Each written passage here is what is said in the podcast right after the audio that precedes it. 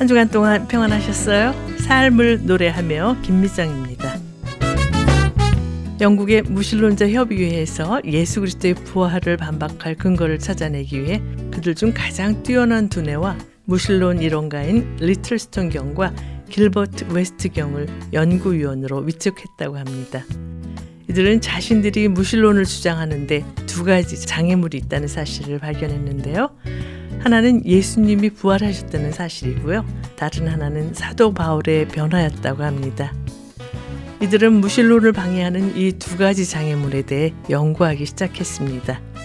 그리고 석 달 후 무신론 협의회 토의장에 나타난 리틀스톤 경은 이렇게 말했습니다. 우리는 이 연구를 통해서 예수의 부활이 사실이란 것을 확인했을 뿐만 아니라 우리들이 죄인임을 잊고 살았음을 깨닫게 됐습니다. 우리는 기독교인이 되기로 결정했습니다. 그러자 토의장은 술렁거리기 시작했는데요. 이때 길버트 웨스트경이 등단해서 이렇게 고백하는 것이었습니다. 우리는 예수 그리스도의 부활 사건이 거짓이란 증거를 찾을 수가 없었습니다. 라고요. 네, 예수 그리스도의 부활을 목격한 사람들이 죽음을 각오하면서까지 전했던 이 부활의 복음이 우리를 통해 계속 전달되기를 소망하면서요. 서울 바합창단의 사망을 이긴 주 찬양 함께 들으시겠습니다.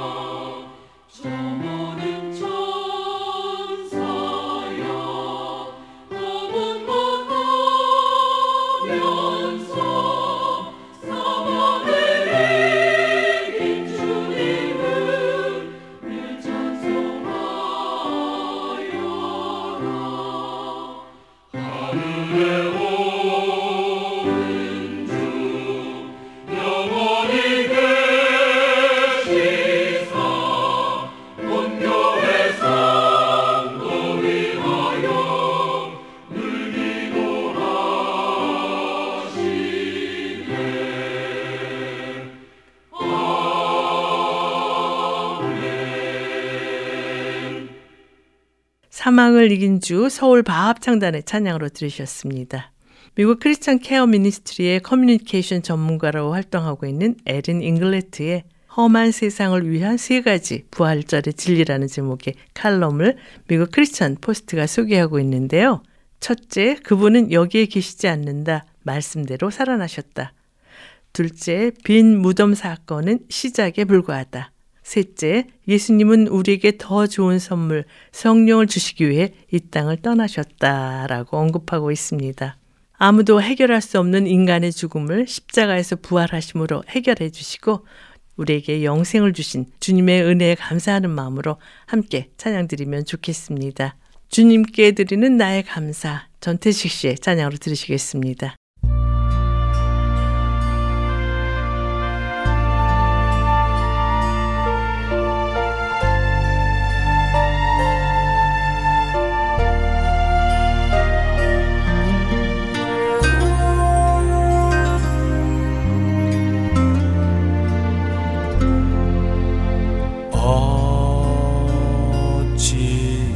하여야 그 크신 은혜가 그리 무슨 말로써 그 사랑 참 감사하리요. 하늘에 천군 천사라도 나의 마음 모르리라. 나 이제 소망이 있음은 주님의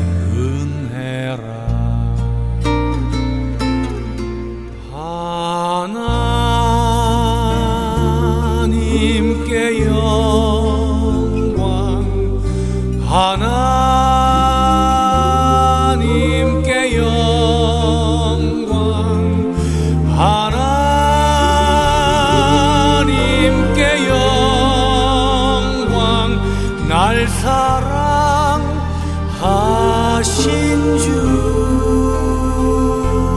주그 피로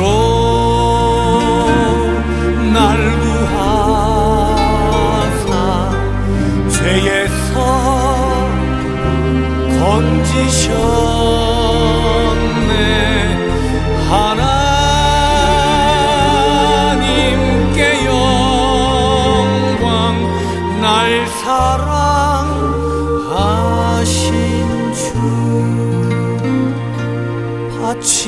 바치리라. 모두 나의 일생을 주님께 세상 영광 명예도 갈보리로 돌려 보내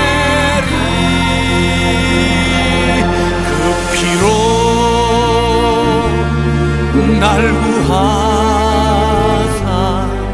죄에서 건지셨네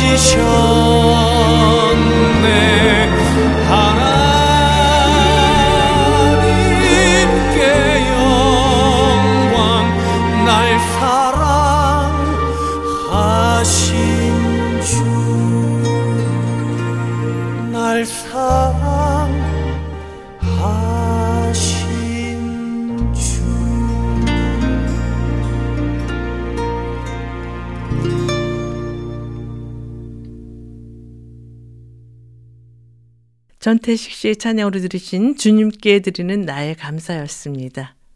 미국의 유명한 CCM 가수인 마이클 W. 스미스가 최근 우크라이나 구호 기금 마련을 위한 기악 싱글 앨범을 발표했는데요. 그는 인터뷰를 통해 우크라이나에서 발생한 파괴에 대해 처음 알게 됐을 때 충격에 빠졌다면서요. 이 곡은 이제까지 써왔던 곡과 다르다. 아마도 쉰들러 리스트와 약간 비슷할 것이라고 말했습니다. 네, 풀 오케스트라로 연주한 Cry for Hope, 소망을 외치다 함께 들으시겠습니다.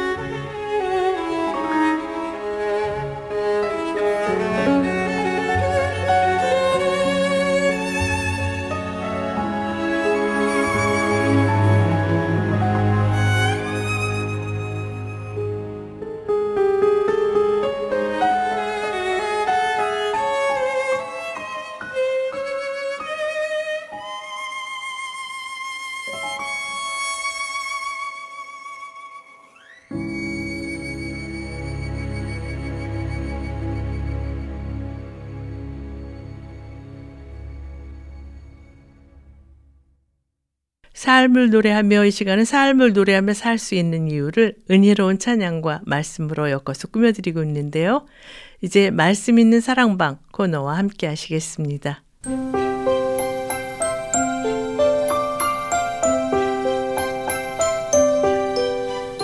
말씀 있는 사랑방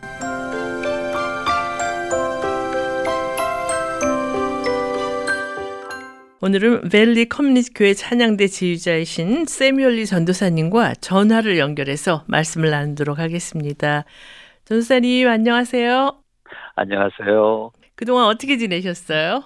네, 사순절도 보내고 부활절도 보내고요. 정말 감격한 한 주였고요. 음. 좀 세상은 하나님 나라와는 너무 다른 세계로 가고 있어서 네. 힘든 시간이죠. 특별히 그렇게 느껴지는 이유는 무엇이라고 생각하세요?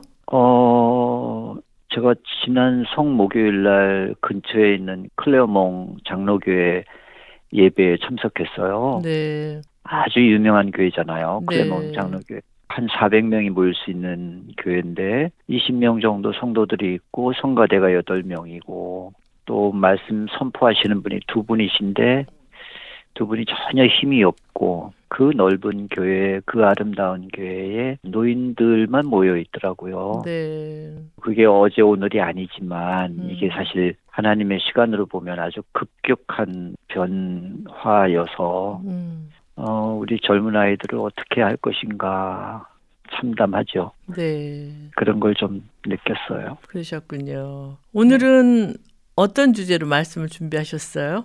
오늘은 영적 주소지인데요. 그러니까 우리가 하나님과 어떤 방식의 삶을 주고받는 그 소통을 한번 주제로 삼아봤어요. 그러니까 네. 어떻게 하나님과 아, 소통할 수 있는가, 음. 그리고 하나님께서 우리 세계에는 어떻게 개입하시는가, 그러니까 이것을 한번 나누고 싶은데 오늘 본문이 시편 51편 12절이에요. 네. 한번 읽어 주시겠어요? 네.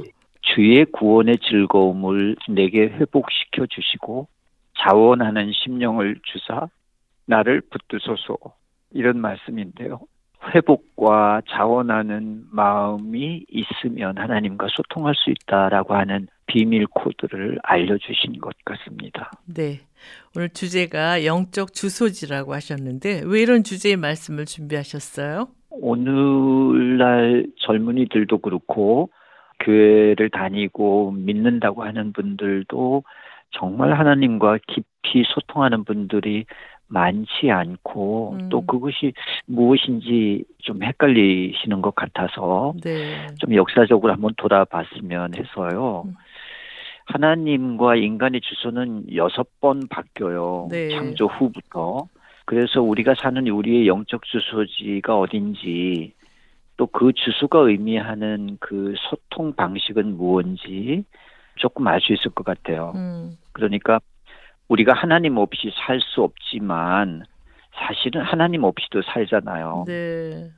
소통이 있느냐 없느냐의 차이지요. 음. 그런데 역사적으로 소통의 방식이 조금씩 달라요. 음. 그래서 우리가 믿는 부활 후의 소통 방식을 한번 말씀드리면서 정말 우리가 매일 소성하는 매일 하나님께서 영을 주셔서 되살아나는 그 실제 하나님이 나와 함께 계시다라고 하는 그 공감을 나누면서 사는 주소지를 한번 만나야겠다는 거죠. 네. 우리의 영적 주소지가 어딘지 확인하는 중요한 시간이 될 것 같은데요.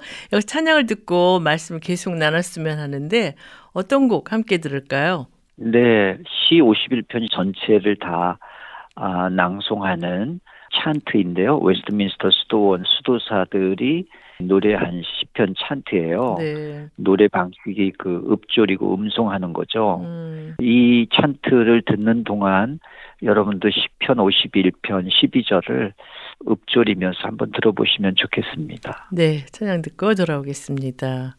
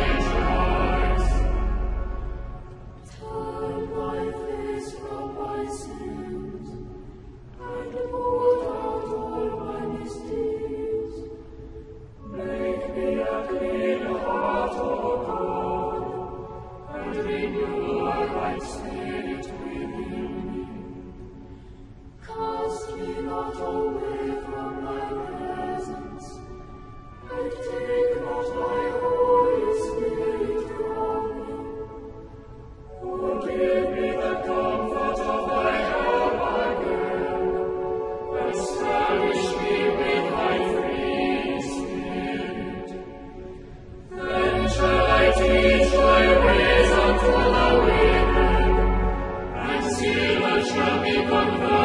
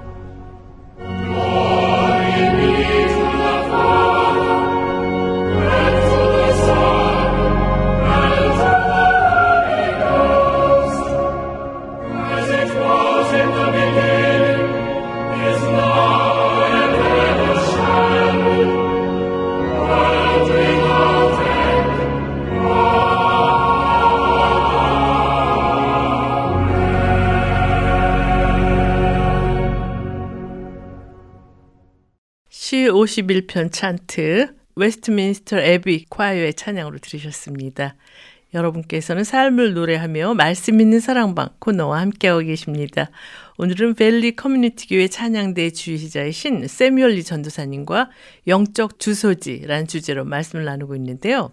전도사님 그렇다면 여섯 번 바뀌는 영적 주소지에 대해서 구체적으로 말씀해 주시겠어요? 네, 영적 주소지란 절대적 소통자이신 하나님과 어떤 소통을 하고 살았는지를 이렇게 구분하게 해줘요. 네. 그러니까 하나님은 편지를 창조하시고 에덴 동산에 처음으로 인간을 창조하고 우리하고 소통을 하잖아요. 네. 그리고 다섯 번 주거 이전을 해요. 음. 쫓겨나고 또 자기들끼리 살게 하고 또 뭐 아무런 소식도 주시지 않았다가 예수님 탄생할 때는 어마어마하게 주시고 그리고 예수님 부활한 후에는 모든 사람에게 나타나시거든요. 네. 좀 이제 구체적으로 말씀드리면 첫 주소지는 에덴이고요. 음. 그러니까 이때는 하나님의 영이 인간들에게 준다 안 준다 혹은 뭐 받는다 안 받는다 이런 약속이나 조건이 없어요. 네. 그냥 그게 너무 지극히 자연스럽게 소통하고 자유롭게 주고 받았어요. 네. 그런데 이제 우리가 알다시피 선악과 사건이 일어나고 두려움이 일어나면서 하나님의 영이 가까이 오면 도망 다니고 숨기 시작하죠. 네. 그리고 하나님은 이제 생명나무를 건들까 싶어서 인간을 신뢰하지 못하니까 첫 주거지인 에덴 동산 밖으로 쫓아냅니다. 네. 이게 이제 두 번째 주소지죠. 그런데 하나님은 계속 하나님의 영을 느낄 수 있게 하셔요. 음. 그러니까 아벨과 가인이 제사를 드리면서 제사를 받았는지 안 받았는지 가인이 알아요. 음.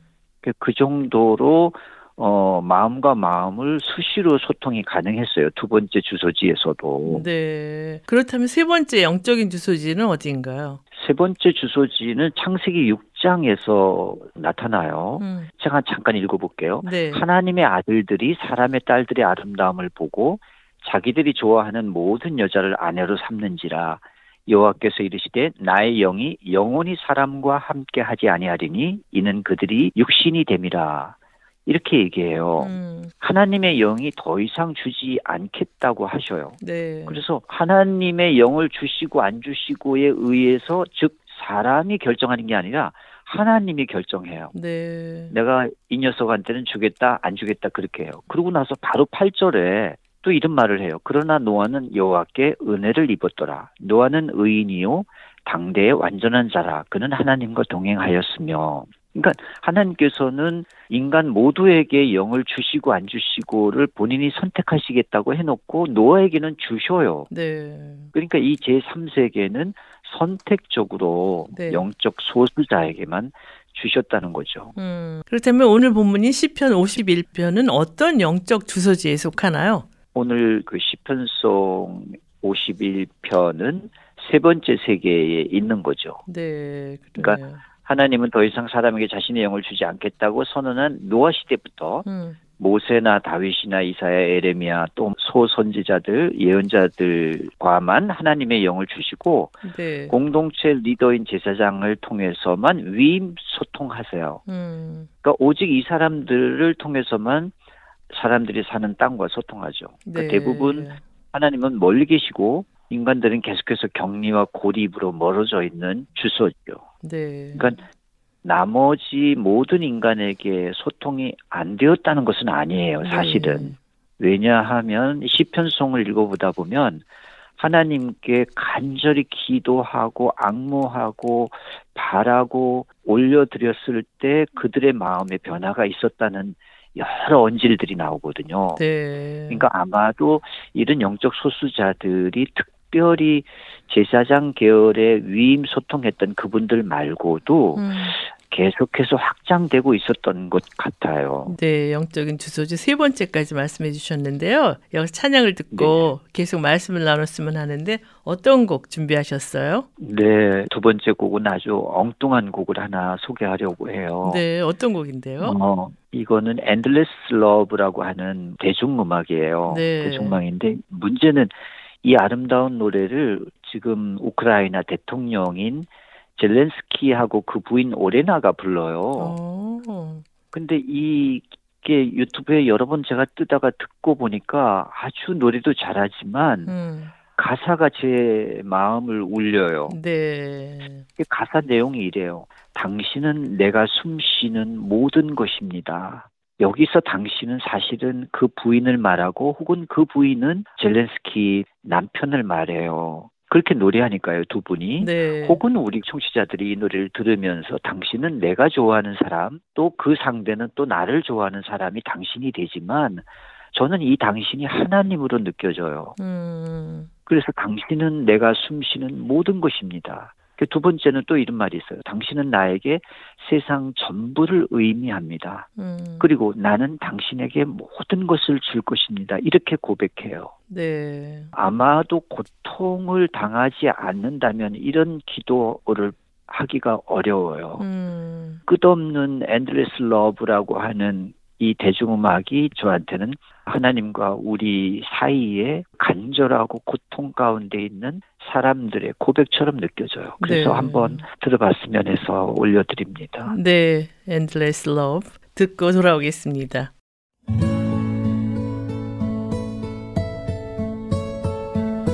My love There's only you in my life, my first love. Your every breath that I take, your every step I make. And I, I want to share all my love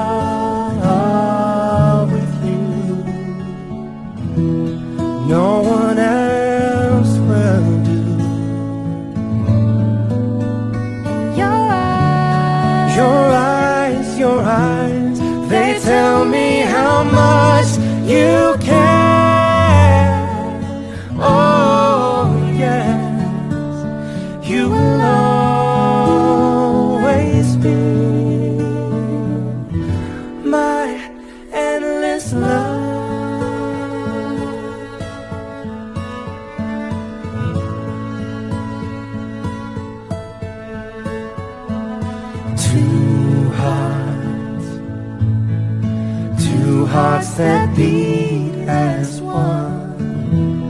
Our lives have just begun.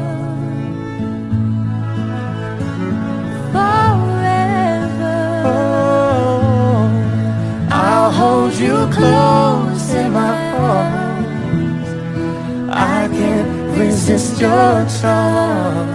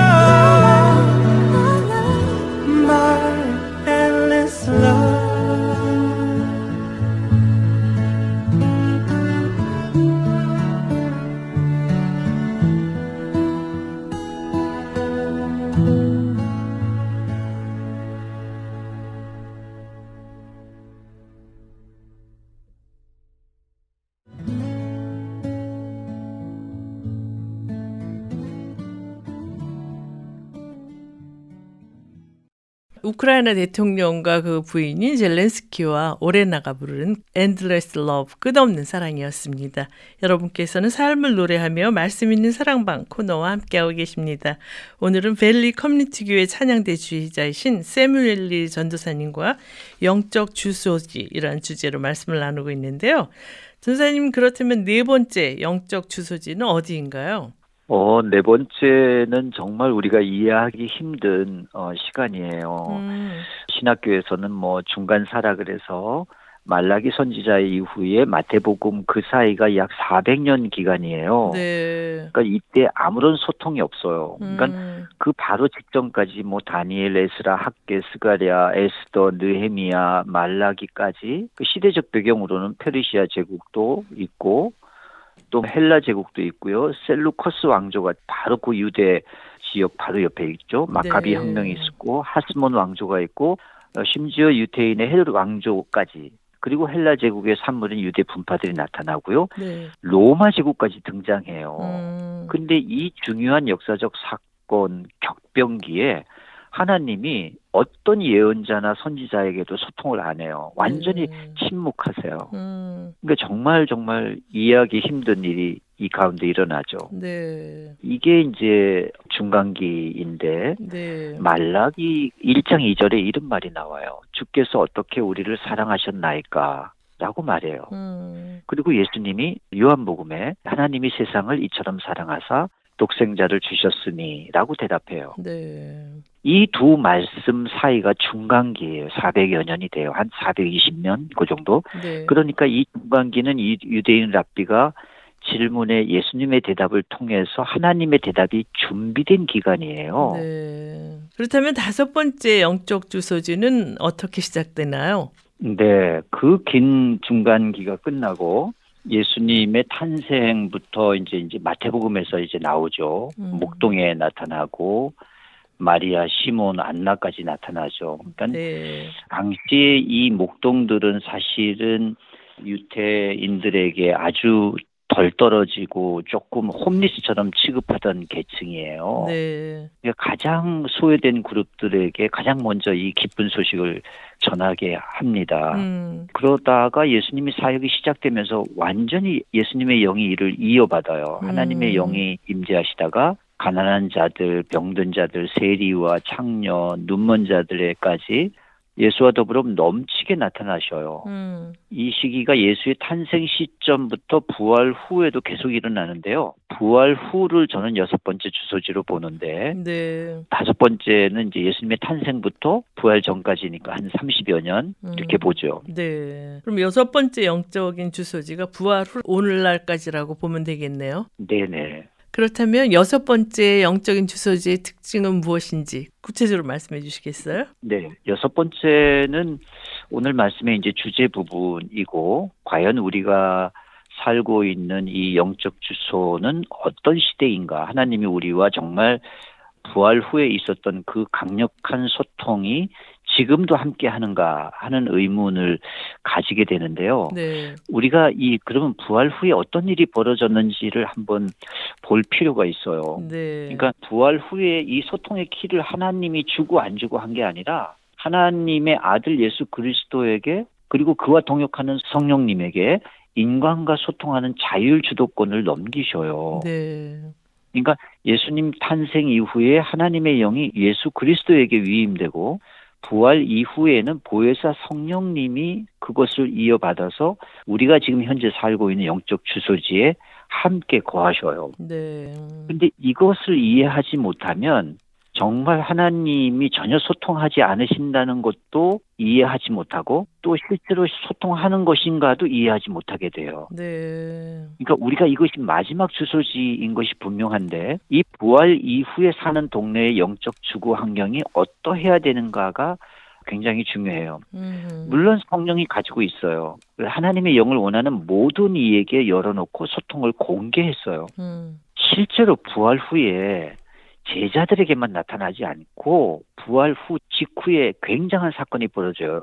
땅이 뭐 하늘이 어두워지고 하여튼 사람이 생각할 수 없는 이상한 예조들이 이렇게 나타나거든요. 네. 그리고 이 부활 후에 수준이 낮은 가난하고 고장난 인격들, 즉 그 죄인들에게까지 실제로 영이 임하셔요. 네.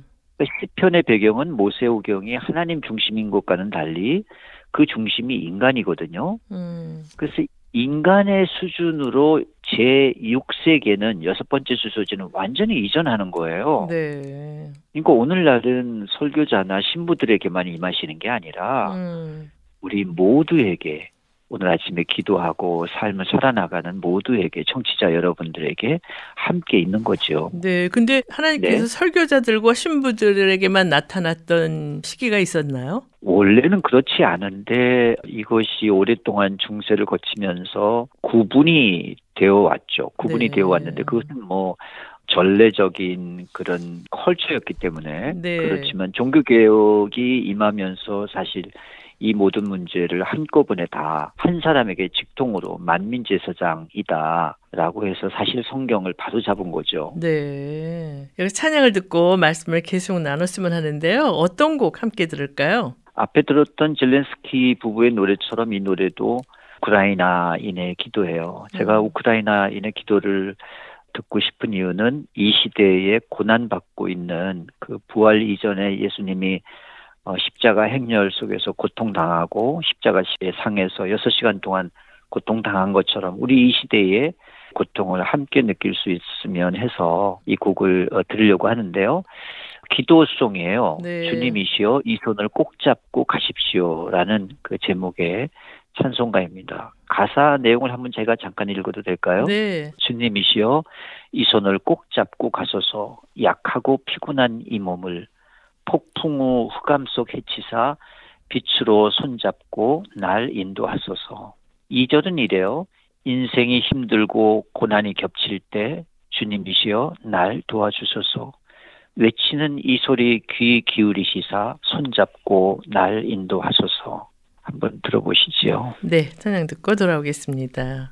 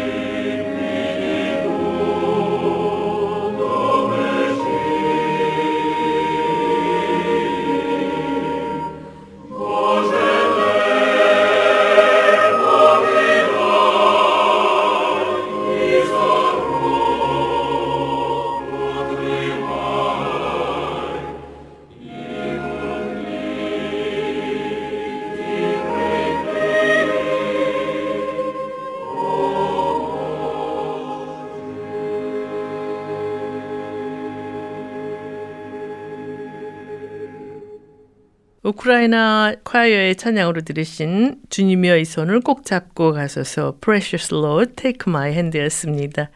여러분께서는 삶을 노래하며 말씀 있는 사랑방 코너와 함께하고 계십니다. 오늘은 벨리 커뮤니티 교회 찬양대 지휘자이신 세뮤얼리 전도사님과 영적 주소지 이러한 주제로 말씀을 나누고 있는데요. 전도사님 그렇다면 여섯 번째 영적 네. 주소지에서 하나님과의 영적 소통 사건은 어떤 시점에서 발생했나요? 네, 이 시점이 이제 중요한데요. 먼저는 예수님이 십자가에서 운명하신 시점이에요. 네. 아까 제가 말씀드린 하늘이 어두워지고 3시간 동안 이런 일이 벌어졌었잖아요. 네. 그두 번째는 부활 이후에 이런 일이 계속해서 생겨요. 음. 그러니까 부활은 여섯 번째 동네에서 하나님의 영이 누구에게든 일어났고 음. 그 시점은 십자가 상에서 마지막 3시간 고통당할 때 하늘이 어두워지고 그 3시간 동안 계속해서 있었거든요. 네. 그러니까 지금 우리가 지나고 있는 이 부활 후- 후에 오늘 우리가 사는 시점에는 이런 어마어마한 사건들이 매 순간 일어나고 있는 중이에요. 예. 그러니까 역사적으로는 초대교회 사도들이나 그 주변 사람들 약 150명이 제자들을 주변에서 무리를 저어가면서 따라다녔잖아요. 네. 그러니까 예수의 부활로 가슴이 뜨거워진 실제가 일어났던 주간을 기념하고 성령을 기다리는 기간이고 초역사적으로는 여섯 번째 동네에 누구든 원하기만 하면 예수 그리스도가 부활 후에 보혜사 성령을 직접 주시는 세계에 살고 있는 거죠. 그렇군요. 그렇다면 성경에는 이 시교에 관해서 어떤 기록들이 있는지 구체적으로 말씀해 주시겠어요? 음, 네, 당시 기록을 보면 예수가 죽기 전에 계시한 내용인데요. 누가복음 21장에 보면 또 해와 달과 별들에는 표적들이 있고 땅에는 민족들의 고난과 혼란이 있으며 바다와 파도가 울부짖을 거다. 그리고 실제 기록도 있어요. 음. 때가 제6시쯤 되어 해가 빛을 잃고 온 땅에 어둠이 임하여 제9시까지 계속하며 그러니까 3시간 동안이죠. 네. 그리고 성소의 휘장이 찢어졌다. 이게 이제 누가복음 23장에 나오죠. 네. 그리고 또 조금 있다가 백부장이 그 된 일을 보고 하나님께 영광을 돌려 가로되 이 사람은 정령 의인이었도다.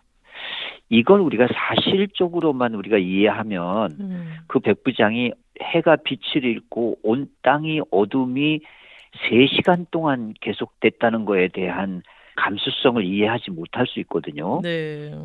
근데 그 3시간은 3시간의 한 중간에는 이게 언제 끝날지 몰랐던 거예요. 그렇죠. 그 당시에 모든 사람들이. 음. 그러니까 이거는 굉장한 사건이었던 거죠. 당시에 이거를 체험한 사람들은. 그러네요. 그리고 마태복음에는 또 이렇게 나와요. 그날 환란 후에 즉시 해가 어두워지며 달이 빛을 내지 아니하며 별들이 하늘에서 떨어지며 하늘의 권능들이 흔들리리라.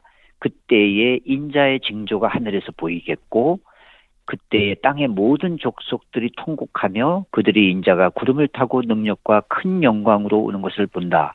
이 말이 마태복음 24장에 나와요. 네. 그러니까 이 사건은 예수의 십자가 사건과 재림이 같이 나오는 건데 음. 그 후에도 엠마오 사건이 이 두 청년들에게 일어나요. 예수님을 직접 만나고 가슴이 뜨거워져요. 네. 그러니까 예수님이 부활하시고 나서 가만 계신 게 아니라 이 사람들을 직접 찾아가세요. 그리고 음. 한 500명 명 정도에게 자기를 직접 보이시거든요. 네. 그리고 심지어는 사도 바울에게도 나타나잖아요. 음. 그리고 당부하신 말씀이 있어요. 얼마 후에 볼지어다 내가 내 아버지께서 약속하신 것을 너에게 보내리니 너희는 위로부터 능력으로 입혀질 때까지 이 성에 머물라.